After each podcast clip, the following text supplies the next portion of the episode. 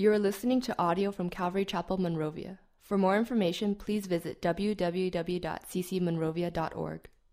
If you have your Bibles with you, please open them up with me to the book of 2 Timothy, chapter 1. 2 Timothy, chapter 1, we're just going to be looking at verses 8 through 12 today.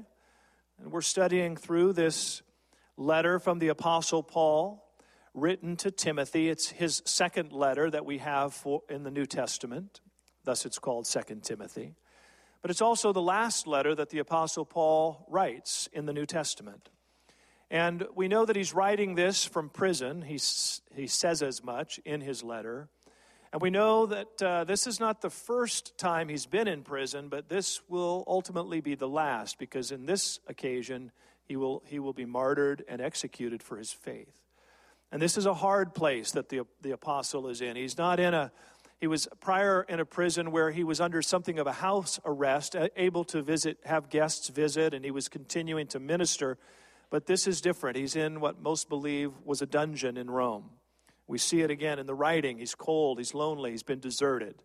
And he writes to Timothy, and it becomes something of his final words to Timothy, his young co laborer in the ministry. Timothy is at a church in Ephesus, a very large, prominent church in the first century. And Paul is encouraging Timothy and instructing him to stay true to the ministry. And as we read these passages together today and in weeks to come, I think you will hear the apostle's heart just kind of passing the baton of faith to Timothy, kind of some last words of encouragement. Timothy, I'm not sure how how it's going to go with me. This could be my closing days, but I want you to stay strong. And I want you to continue to be faithful with the gospel message of Christ and with the ministry that He's called and entrusted to, to you. And I want you to remember that even though this is a letter from one man written to another in the first century, it's also something that has been inspired by the Holy Spirit and preserved for us in the New Testament. I want you to recognize that this is the Spirit of God speaking, not just to Timothy and his generation, but I, I, want you to consider that maybe God is speaking these words to you and me in our generation. And this passion that you hear from Paul, it's really the passion of God speaking to his servants hey, be faithful. Hang in there. Don't be weary. Stay strong. Stay true to the message, to the truth, to the message of the gospel of Jesus Christ. And I hope that your heart will sense that even as we read it today, that you will be challenged. You will recognize this is God speaking to all of us and encouraging us in our walk. You know, we talk a lot about the gospel, it's written all through the New Testament. What is, gospel? what is the gospel? Well, literally, gospel means good news.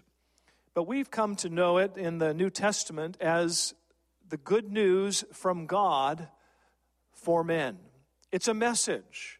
It's a truth that God has declared to mankind. This gospel, this good news, it's God's message of truth to man revealed through the life and teaching of Jesus Christ. When we say the gospel, we're talking about Jesus, his life, what he taught, what he accomplished at the death on the cross, at the resurrection. There's a message in Jesus' life and teaching. There's a truth. God's saying something to man. And that message, uh, we know it as the gospel. The writer of Hebrews says in Hebrews 1 In the past, God spoke to our ancestors through the prophets at many times and in various ways. But in these last days, he has spoken to us by his Son. God is saying something to man, God is saying something to the world. And, and the message that he is communicating is the message of Jesus Christ. Well, what is God saying? You want to know what God is saying? Study the life of Christ, study the claims and the teaching of Christ, and you will know what God is trying to communicate to mankind through his life. That includes his birth, his deeds, his miracles, his death, his resurrection, and everything that he taught, everything that he said. In fact, in the New Testament, the first four books of the New Testament, right, we know those Matthew, Mark, Luke, and John. What do we often refer to those first, first four books as? The Gospels. Turn to the Gospel of Matthew, the Gospel of Luke. It is the message of Jesus. And this is something that is important to be continued through from generation to generation, that we continue to declare God's message from heaven for men in the life and person of Jesus Christ. I've entitled today's message, Do Not Be Ashamed of the Gospel.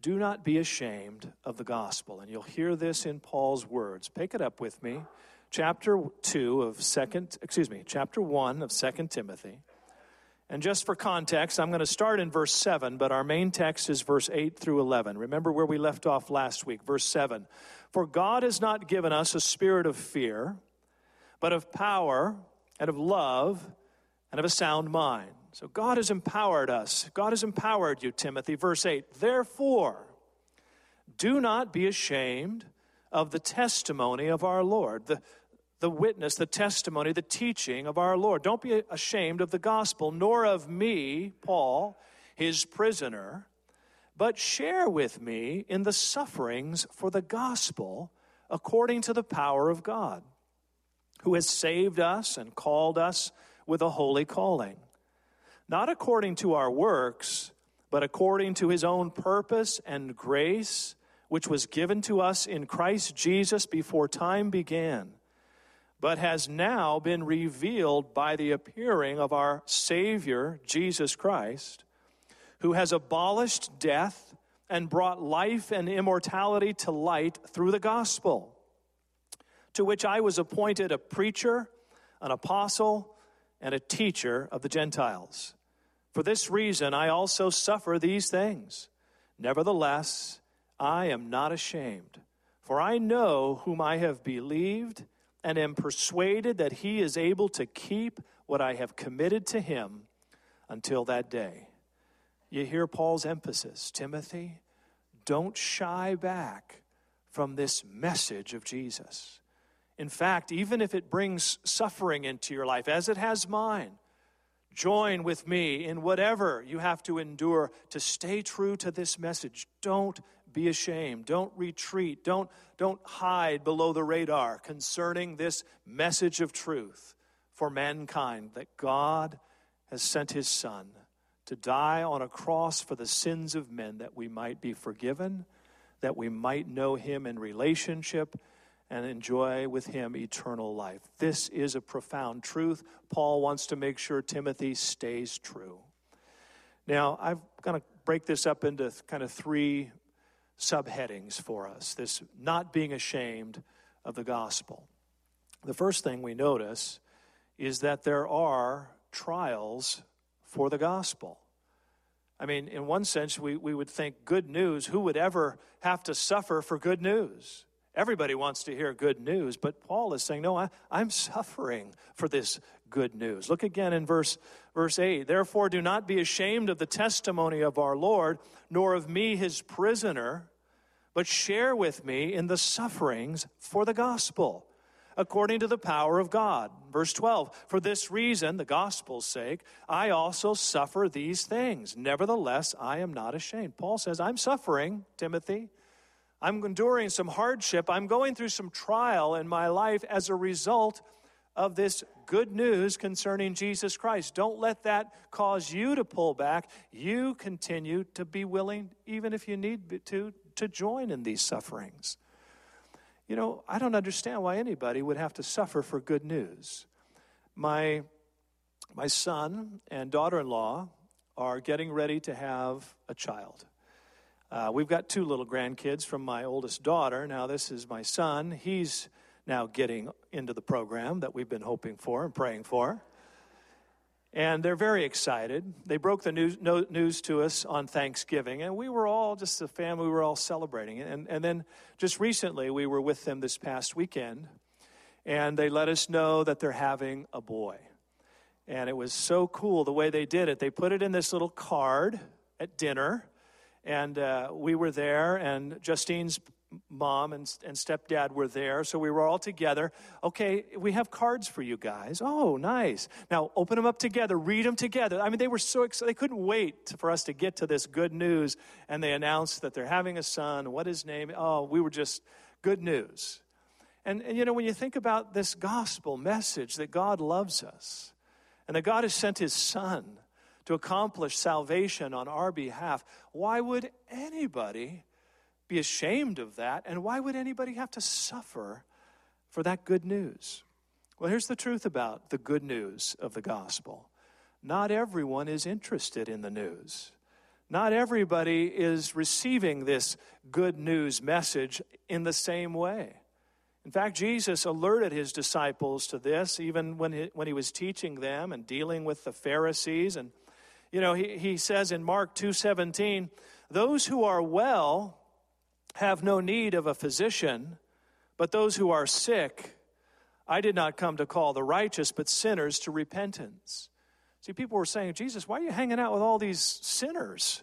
And he said, Well, they're the ones that need the physician. I'm here to heal. I'm here to save. I'm here to bring good news. And it's the ones who know that they are in need that are open to the good news. You see, I didn't come for the righteous, those who think they don't need saving. You see, there are some who are just self righteous. What do I need a Savior for? I'm a good person. What do I need Jesus for? I, I you know, I'm, I'm better than most. I, I'm okay. The whole idea of the gospel also insinuates the idea that, you know what? You need saving. Well, how dare you say I need saving? I'm a good person. I, you know, how dare you say that my lifestyle or my thoughts are wrong? Or who are you to judge me? You hater, you narrow-minded person. I can live any way I want. Why do I need a savior? And so there's this resistance, and it's not new in our generation. It's been throughout time. John in his gospel said this: "This is the condemnation that the light has come into the world, Jesus." And men love darkness rather than light because their deeds were evil. Not everybody wants that good news of a Savior brought to their heart. Some because they're self righteous and religious, and that were the Pharisees. They hung Jesus on the cross for his message of good news, insinuating that they were not already righteous before God because of their religious practices. So that resists the message. And then there are others, as John says, that just, you know what? They don't want to change. They don't want to be saved from their sin. They want to continue living in their sin. They don't want that light coming in and saying, "Hey, by the way, you're sinning, but God loves you and wants to forgive you." Oh, I, don't, I don't want forgiveness. I don't even want to change. And so there, this message sometimes gets persecuted, and that's what was happening to Paul. He was being persecuted by the religious Jewish uh, people. He was being persecuted by the Roman Empire. Nero was on the was the Caesar, and and this whole idea of somebody else being King of Kings and Lord of Lords was a threat to the Roman Empire, and so persecution breaks out. Not everybody wants it. They need it, but they don't think they need it. They don't appreciate it, and maybe you can relate to that. I mean, you know, I was thinking kind of an illustration of this. I was thinking, well what if, what if somebody comes to you and says, Hey, guess what? I got you a senior citizen discount card that I want to give to you. And, you, and you're 35. yeah, well, thanks. I, you know, oh, you know, I just thought you could really use it. Not only do you not need it, now you're offended that they think you do need it. You look like you need it, right? Here's a gym membership. You really could use it. Nobody's interested in that kind of good news or that kind of gift. So you see this pushback against the gospel. But now imagine another scenario. Imagine that you are suffering from a chronic illness. And, and imagine that you have been suffering with this illness for years. And in your search to get well, you have gone from doctor to doctor. You've, you've exhausted the medical world for some solution to your trouble. Nothing has, got, nothing has worked. In fact, your situation, circumstance, your health continues to deteriorate. And not only are you worse physically, but now you're broke financially. But then you hear, a, you hear a message of a man by the name of Jesus. And he's claiming to be the Son of God. And, and this reputation is going throughout your community about this so called Jesus, and he's, and he's performing miracles. God is, is working miraculous things through him. And then you hear that this Jesus is coming through your town. And you, and you recognize that he's now on your street. He's coming through your marketplace. Uh, there's a big group of people traveling with him. It's that one I've been hearing about. It's that Jesus. And in your mind, faith rises up. Something in your heart, and you begin to, to believe He is uh, the Son of God. He does have answer for me. If I could just touch the hem of his garment, I could be well. I could be healed. What the doctors could not do, what I cannot do for myself, if I could but just touch his clothing, I could be instantly healed. And so she presses through the crowd. You know the story. And she reaches out and she touches his garment. And the Bible says, immediately she was healed. This miraculous touch of faith. You see, many were touching him in that crowd. They weren't receiving the, the blessing, the miracle of healing, but this one touch of faith. Now, I tell you, that's good news. For her that day, that was good news. Jesus immediately stopped in the crowd. He said, Who touched me? the disciples, Well, Jesus, you're in a crowd. Everybody's touching you. No, no. I was touched by faith. Power went out. I sensed it. And the woman came forward. It was me. He said, Daughter, your faith has made you well. You see, the good news of the gospel, it has to be met with a heart of faith that reaches to receive. This is where the miracle of salvation takes place. This is where all of the blessings of God are found. And some simply are not interested, some are offended, but some, oh, some are desperate. Some are desperate for a good news message that God loves me and that He's willing to forgive me and cleanse me and save me. This is the power of the gospel. The power of the gospel will save anyone who is willing to receive it.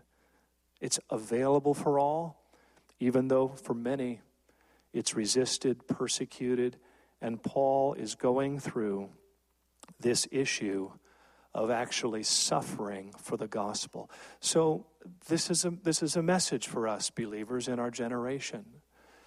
You know, there may be some suffering that comes with your believing and following the good news of the gospel. Maybe it will come through family members who don't want to hear about Jesus, even though you would like to share it. You know, I met a, a, Muslim, a converted Muslim man in India. This was some years back. He was telling me his testimony. He grew up in a Muslim home, but he came to faith in Christ. And at that, at that time, he hadn't spoken to, to any of his brothers or any of his parents for like 15 years. They completely disowned him.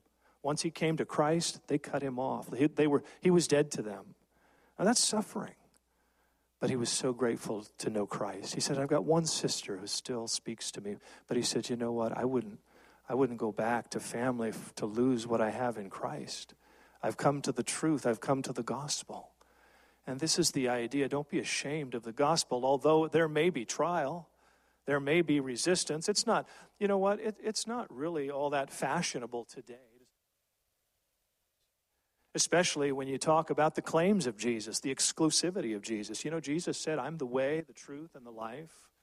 No man can come to the Father but through me. People are okay if, if you want to have Jesus and in your mind there are many ways to God. Jesus just happens to be your way. People are okay with that claim concerning Jesus, but that's not what Jesus said about himself. Jesus said, No, this is the message, this is the only message. This is the only way to have relationship with a God who loves you.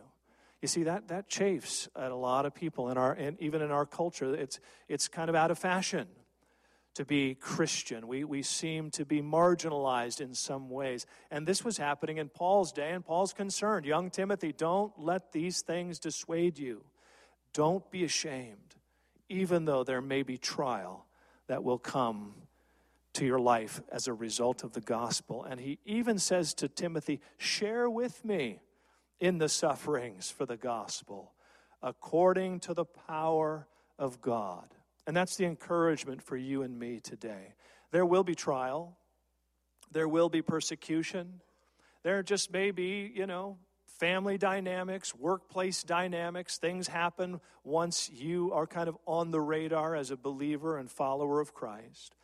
But what Paul says is don't be afraid, Timothy, of those sufferings. Jump right in with me according to the power of God. Because the power of God is going to meet you there. God, you're not alone in this journey. The Spirit of God will, will come and aid you and bring you through and will actually sometimes use those occasions of circumstance and friction to actually further your faith and his work through your life. This is what was happening even the Apostle Paul's life.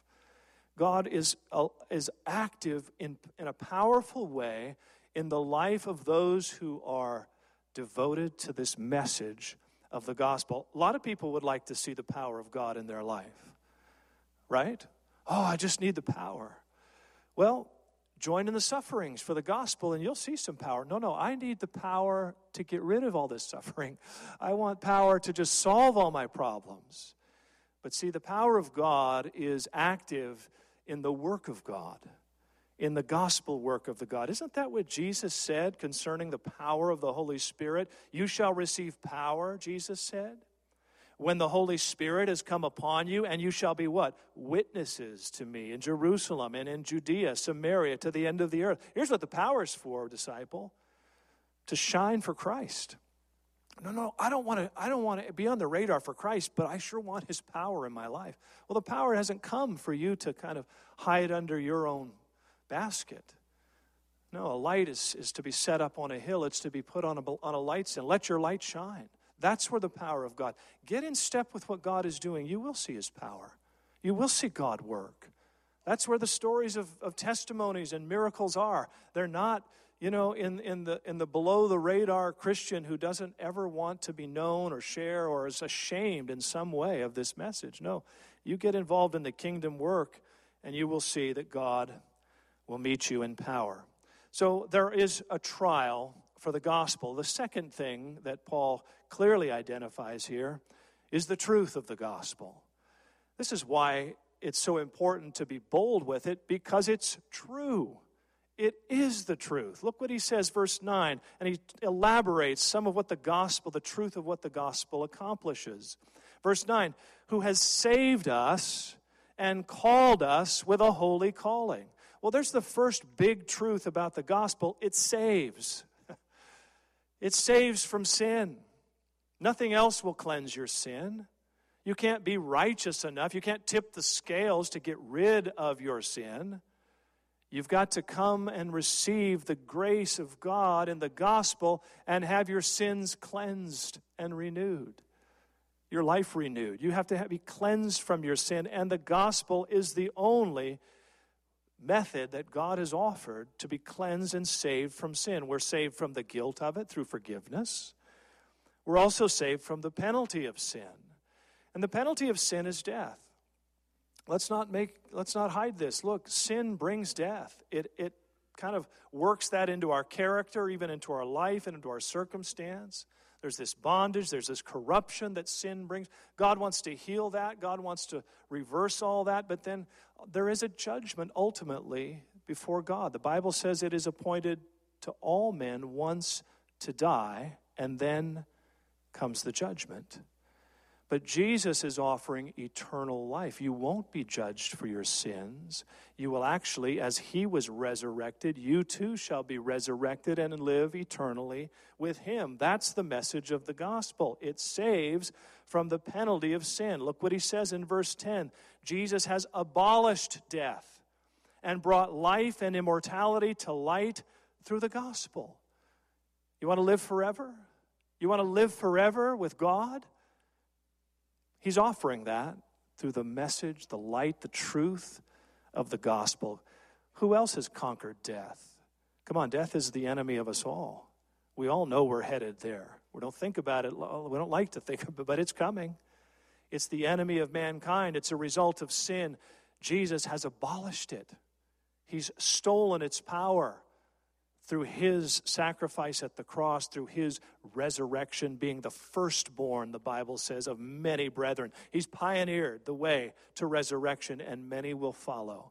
This is the hope and promise of the gospel. It saves, it rescues us from sin and its consequence. But not only does it save, he says that it also calls us. Look again there, verse 9, who has saved us and called us with a holy calling. The gospel doesn't just rescue from sin, it's not just, uh, you know, fire insurance against hell. This work of the gospel saves you, but then it calls you. God is not saving you to send you back to the old life.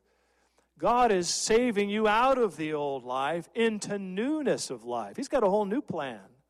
He's got a whole new creation worked in you through salvation. This gospel speaks of a new purpose, a new destiny, a new future, a new meaning for your life. You've been called. Well, yeah, I mean, Paul was called, Timothy was probably called. Pastor, maybe you're called, but you know, I don't know that I'm called. Listen, we're all called. This gospel calls us all. Paul says, To which I was appointed a preacher, an apostle, and a teacher to the Gentiles. Paul says, Look, this is my new gig. I used to be a Pharisee, studying to be the best of the Pharisees. Then I met Jesus. And I heard this gospel news, and then God appointed me. My, not only did He save me, but He called me. He gave me this task to preach as an apostle, one who is sent out. I'm on the road, I'm moving, I'm preaching, and then when I spend time in a city, I teach. I go from house to house and I teach people about Jesus, this gospel, what he's done, what he has for us. This has changed my life, Paul would say. My, my career was, you know, path has been completely altered. I used to persecute these Christians, hated them. Now I'm one of them and promoting others to become one of them a complete new direction for life and living. Listen, each one of us has a calling. There is a divine plan and purpose for your life, and the gospel calls you to it. This message of Christ, He calls you. You didn't choose me, Jesus said. I chose you to come and to bear fruit, to, to live the life I've destined for you. Each of us has a calling. Are you married? There's a calling on your life as a husband, as a wife, God's got a calling for that marriage. And if you're in that marriage, God's got a calling for you. Are you a, a student? God's got a calling for you in the way that you would conduct yourself on campus. Are you an employee? Are you a parent? Are you a church member? God has calling on each life. There is something that God, of His gospel, that He wants to work into every area of life. How are these things discovered? Well, they come through prayer. They come through the, the reading of the word. God begins to give insight. God begins to open these truths up. And then they come through fellowshipping with other believers who we kind of, you know, some, some of our calling is caught rather than taught. We, we kind of catch on to what God is up to, living around other Christians who are fulfilling their calling. But here's the beautiful thing about this gospel Yes, it saves. Yes, it calls. But it comes to us all through grace in Jesus Christ. It's free. You don't have to do anything to earn it. You don't have to do anything to qualify for it.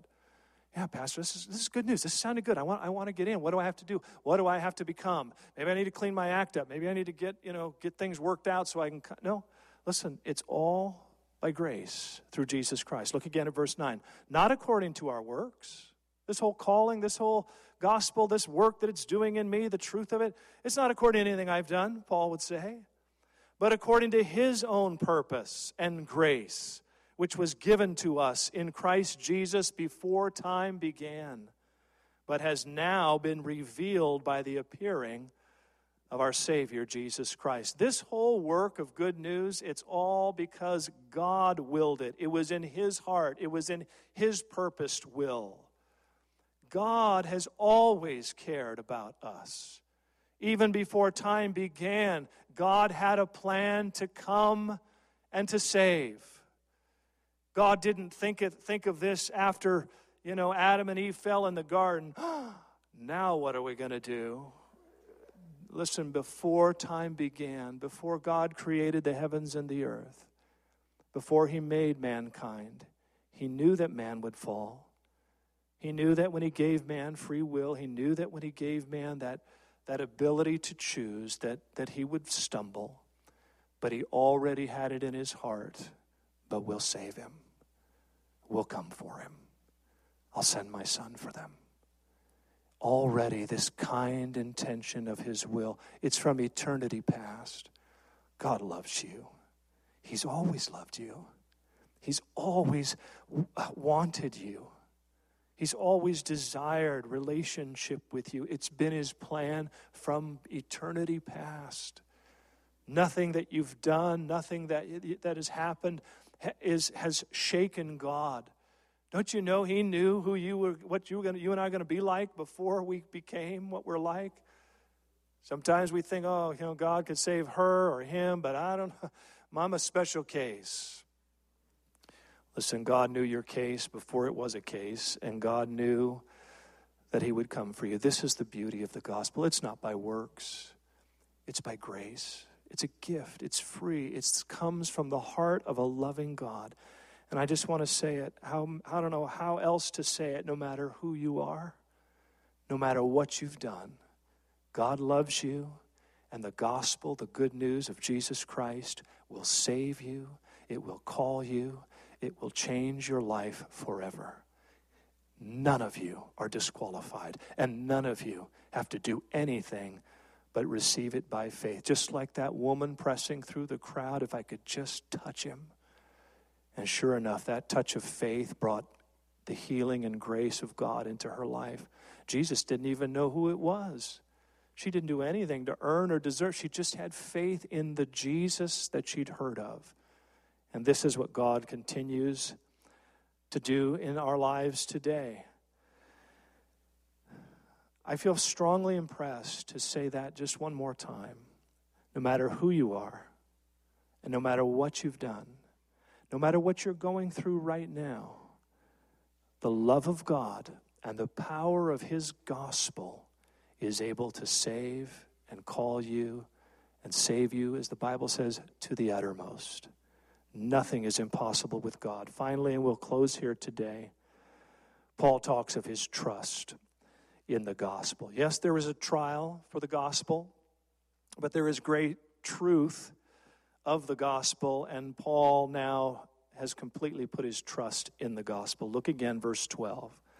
For this reason, this gospel, this message of Jesus, I also suffer these things. Nevertheless, I am not ashamed, for I know whom I have believed, and am persuaded that he is able to keep what I have committed to him until that day. He's in prison, he's in a dungeon. You ever been in a discouraging situation? You ever been alone and cold and, and wondered, you know, what the future held? You ever questioned what God was up to and wondering, Lord, are you sure that all these promises that you've given my heart are true? Paul would say, even in this, this place, I'm suffering. Yes, I'm in prison. Yes, this may be the end of my life, but I am persuaded of this that everything that I've committed to Him is in good hands. He has my future, He has my hopes and my dreams. He has everything that I can commit to Him. I know whom I have believed. Paul knew Jesus. Paul had a relationship with Jesus. He wasn't guessing, he wasn't hoping. He knew in his heart that everything he hoped for would be a reality. He knew Jesus because he had this relationship with Jesus. You and I find this strength. You want to trust in the gospel, then know whom you've believed. Get to know Jesus. You know, Paul had, a, had just an intimate relationship with him through prayer, through revelation of his word, and also through going through the trials that Jesus showed himself faithful through. That's the hard part, church. Some of the deepest trust in Jesus is found in the deepest valleys. That's where you discover just how faithful and true he is. When, when no one else can meet you and he's there we sang it this morning. Even though I walk through the valley of the shadow of death, I will fear no evil because I know in whom I have believed. And I am completely persuaded that this gospel, this news of Christ that has come and changed and work, worked such uh, grace in my life, I am persuaded that everything I've trusted to Him and committed to Him is in safekeeping till that day. And that ultimately is the, the, the call for us. If you, if you want to live a life that's never ashamed of the gospel, there has to be certain things you're, you're depositing and keeping with Him.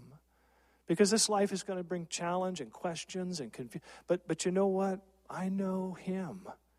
I know whom I've believed, and I know that everything He's promised is true. I don't know how He's going to navigate my life. I don't know all that my future holds, but I know who holds it. And I'm confident that He loves me. And I'm th- confident that He's powerful and strong and able and mighty to save.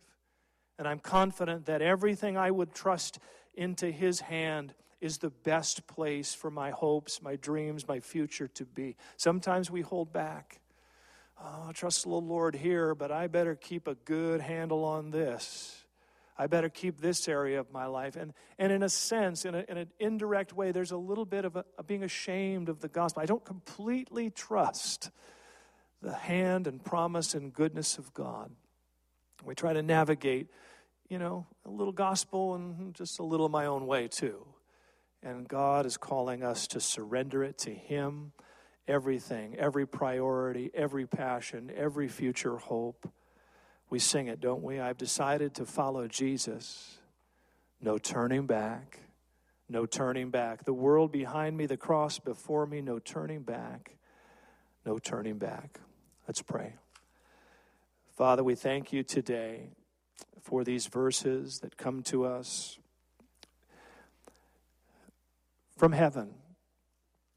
These words were spoken or written by the Apostle Paul, but they were inspired by the Spirit of the living God to encourage a young man in his generation to hold true to the gospel, to not shy away, to not pull back from this message of Jesus Christ and what he has come to do and accomplish.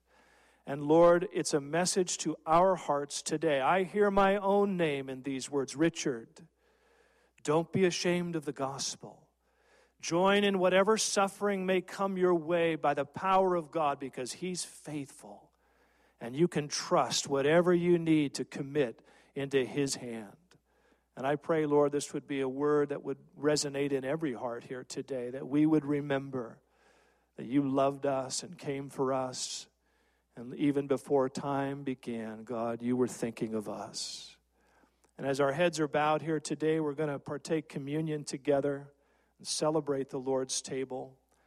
But just before we pass out the elements, I do want to give an opportunity. If you're here today and you just need to respond to what God has spoken into your heart, and it may be that that you've never really received this good news concerning Jesus Christ. You've heard it, you know something about it, but you've never really made it your own.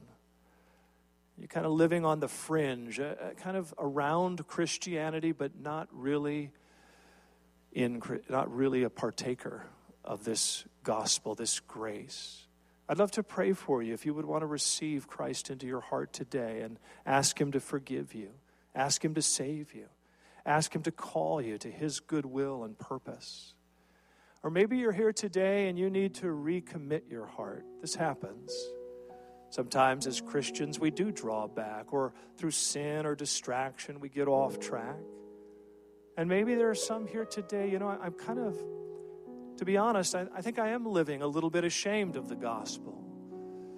Oh, not, not blatantly or maybe even saying it, but just the way I'm living. I, am I'm, I'm really not making it the priority that, that I know God is calling me to give. And you just need to commit your heart and say, you know what? What am I what am I thinking? What am I doing? It's you, Jesus. It's your call. I want to give all of my heart to this message of love and truth. You just need to re- recommit your heart to Him. I'd love to pray for you too. So if you need to receive Christ or you want to recommit, rededicate your heart to Christ, I'm just going to ask you to raise your hand where you're seated, and I'm going to pray for you, and then we'll partake of communion together. Anybody here today? God is speaking to you. You need this prayer. You need to come to Christ. You need to come back and rededicate your heart. There's a hand there right in the center section. God bless you. Anyone else? The Lord speaking to you? Back left. Okay. God bless you. Any others? Don't be ashamed. Don't be ashamed to say, Jesus, I believe, I receive, I commit my heart. Amen. Another hand. God bless you. Another one over here. Hand in the very back center. God bless you.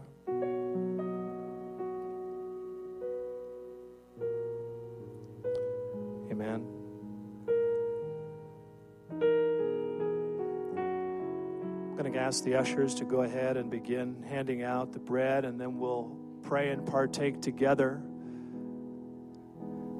Amen. Just before I pray, as they're handing out the elements, anyone else say, Pastor, I need this prayer for me.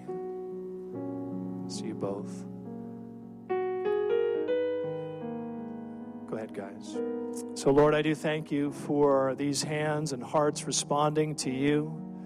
And the good news is that, Lord, it's not by any works, it's not by any merit of ours, but it's from the good plan and heart of God from eternity past. And it comes to us by grace, a gift freely given from a loving God to that hand, to that heart that reaches out.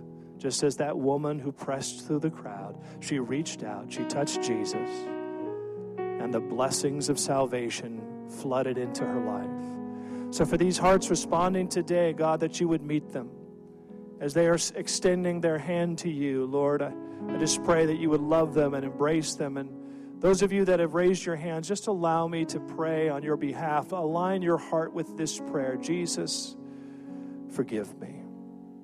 Jesus, I believe. Jesus, I'm coming to you. Save me from my sin. Fill me with your spirit. I want the power of God, the call of God. I want to, to live the life that you've planned for me. I want to be with you for all eternity. I thank you for your love. I thank you, Jesus, for your death, for your resurrection for this good news, the gospel of salvation. Fill my heart today. In Jesus' name, amen. Amen. Thank you for listening to audio from Calvary Chapel, Monrovia. To view and listen to more sermons, please visit www.ccmonrovia.org.